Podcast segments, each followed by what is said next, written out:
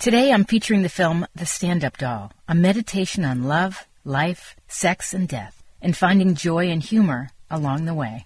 It's my pleasure to welcome to this week's show Evelyn Tolman Werzowa. Welcome. Thanks for joining me. Hi, thank you so much. Are you a member of Women in Film? I think that's how I found you.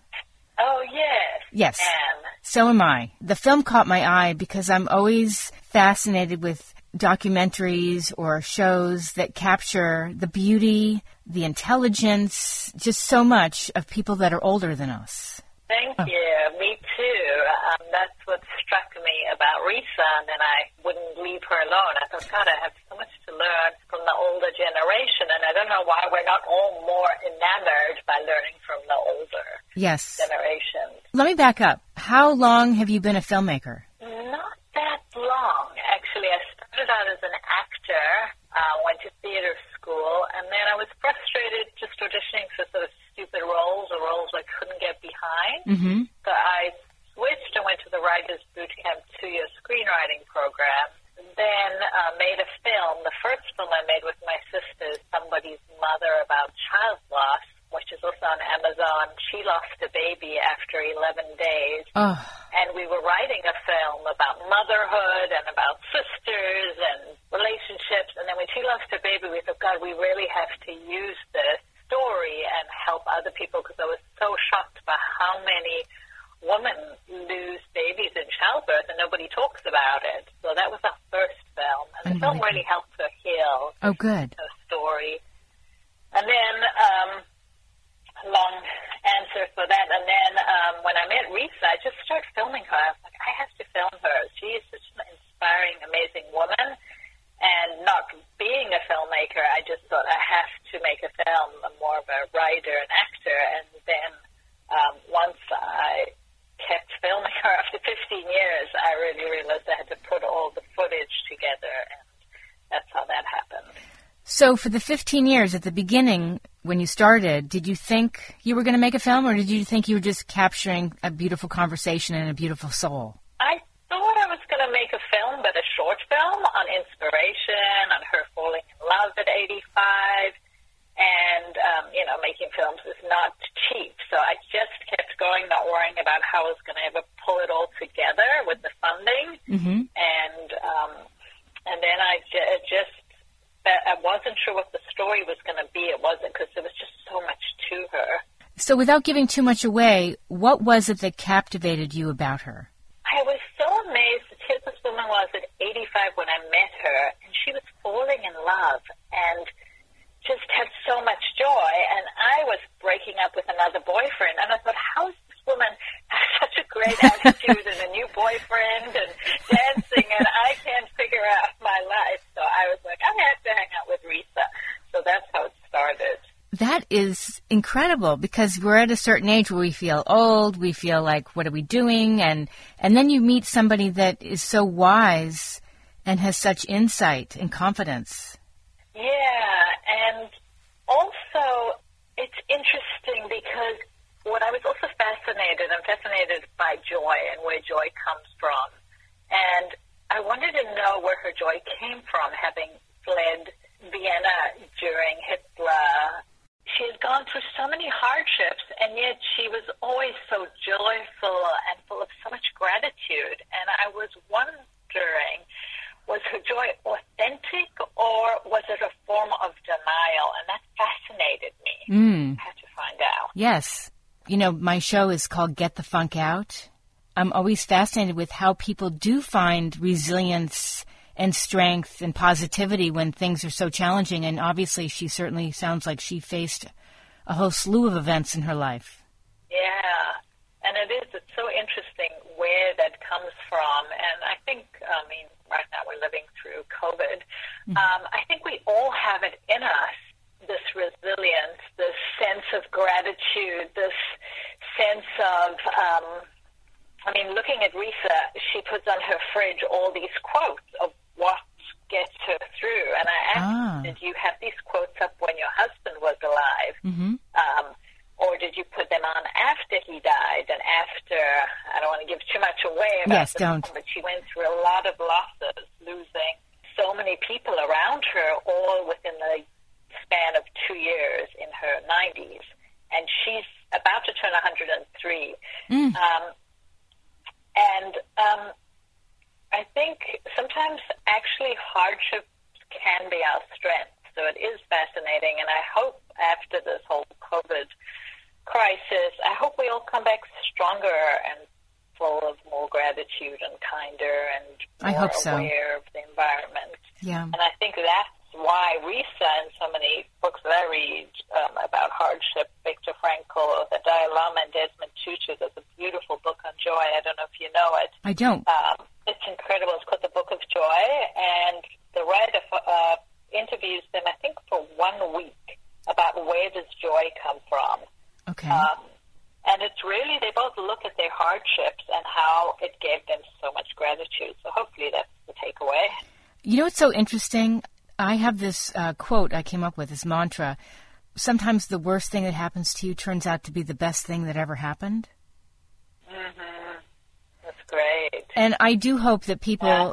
walk away from this. Obviously, there are people that are losing their lives, they're lo- losing loved ones. But I also feel like I would hope we're never going to see this amount of time in our homes again. I mean, this is really a time to connect with yourself, with everybody around you, and have, as you said, gratitude, um, and and you know, have more acts of kindness in your life. Yeah. And I, I think maybe what I hope we'll also get from this is actually going inside, being going, being alone and with yourself is such a beautiful resource where we look around and we fill ourselves with busyness, with doing, with not even knowing what we think and feel.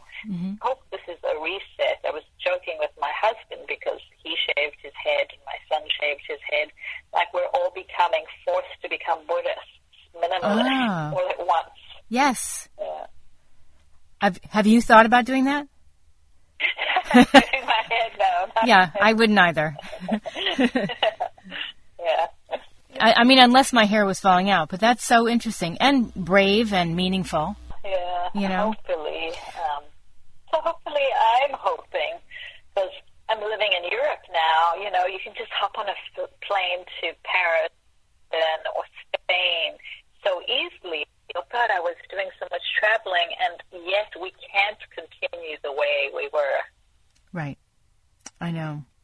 So The go, go, go busy life. That, yeah, that kind of mindfulness of um, how can we travel um, inside ourselves? How can we travel um, closer and have more, you know, not such an impact just for our own joy and desires of excess. Right. I think this time is teaching people a lot of lessons. Yeah, I hope. I hope. So, where can people find out more about the film? And I know the film is on Amazon Prime, but where else can they find information? Um, it's on Amazon Prime, Google Play, I think Tubi, which is another streaming platform. Um, it's also, you can go um, my website, uh, thestandupdoll.com. Um, and um, I, what I would love to do is actually have it used in universities or the college setting where they use the scene between Risa and her daughter, um, who is the second generation taking on um, uh, what's it called the um, survivor's guilt. Her daughter, so Risa, while she gets to be very joyful Right. and um, her daughter actually carried a lot of the pain and grief that Risa felt, Mhm. but didn't deal with in a sense. So I think it's really interesting about engendered um, generational trauma that carries on Definitely. in her daughter. Yes. Wow. And are you working on any other projects right now? Yes, I am. I'm making, uh, trying to work on a little trailer, uh, PSA, just about the environment now and how we live, and then I have a few film projects I would love to make. Fantastic. Now, uh, how long have you been living in Vienna? One year, Amazing. the culture shock. A culture shock. What led you there? My husband's from Austria, and shootings mm-hmm. and um, sort of under Trump presidency, we thought let's try a little bit more sane, yes, uh, healthier life, and it, has been quite the uh, difficult undertaking. I didn't quite realize it would be such a culture shock that it is. So that's what I'm writing about. Oh, I love it. Really, you under you when you move to a country. I had no idea. I moved from South Africa to Los Angeles when I was 16, but moving to Vienna was is Completely different. quite the shock. Yes. Yes. Incredible. Well, if you're ever back in LA, I'd love to meet you. Oh, I would love to. Oh, yes, we were supposed to come in April for a few weeks. I'll be hopefully back in June or July. I'll look you up. Okay. Sure. That would be wonderful. Give your website one more time. The standupdolls.com. Fantastic. Yeah, that's the title of the film. Got it. Okay. And I think, are you on Facebook if people wanted to message you or connect with you, other Yeah. filmmakers? Okay. Under the stand-up doll as well. Okay. Wonderful. Well, congratulations on this. Thank you so much.